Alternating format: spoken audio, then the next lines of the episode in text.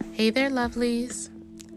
This is Iya Oyawunmi Osunfunmilola from the Ile Yemoja Achaba Obarameji.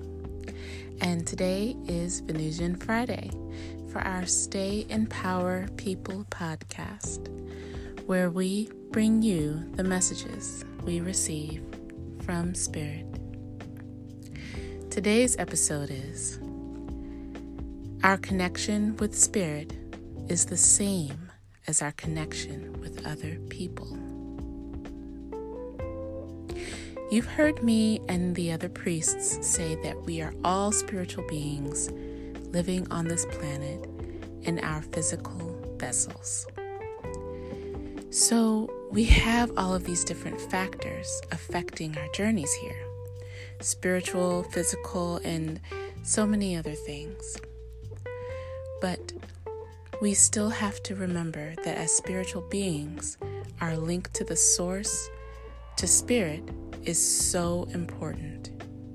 And that same connection we have with spirit connects us to other people, to each other. We have to live out our spiritual lives in spite of any issues that may come up from dealing with other people. So, when you're having issues when connecting to or dealing with others, and you feel like you can't deal with them or don't have any answers to tell you how, you can use that link you have with Spirit to, for Spirit to give you the information you need, the care you need, and the courage that you need. You have the ability to go to the source.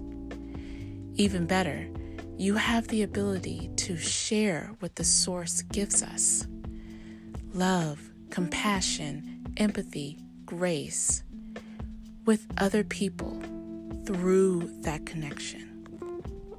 These things wouldn't just be coming from you. Please don't waste these opportunities simply because your ego can't let things go. There are a lot of people out there that don't recognize these authentic connections.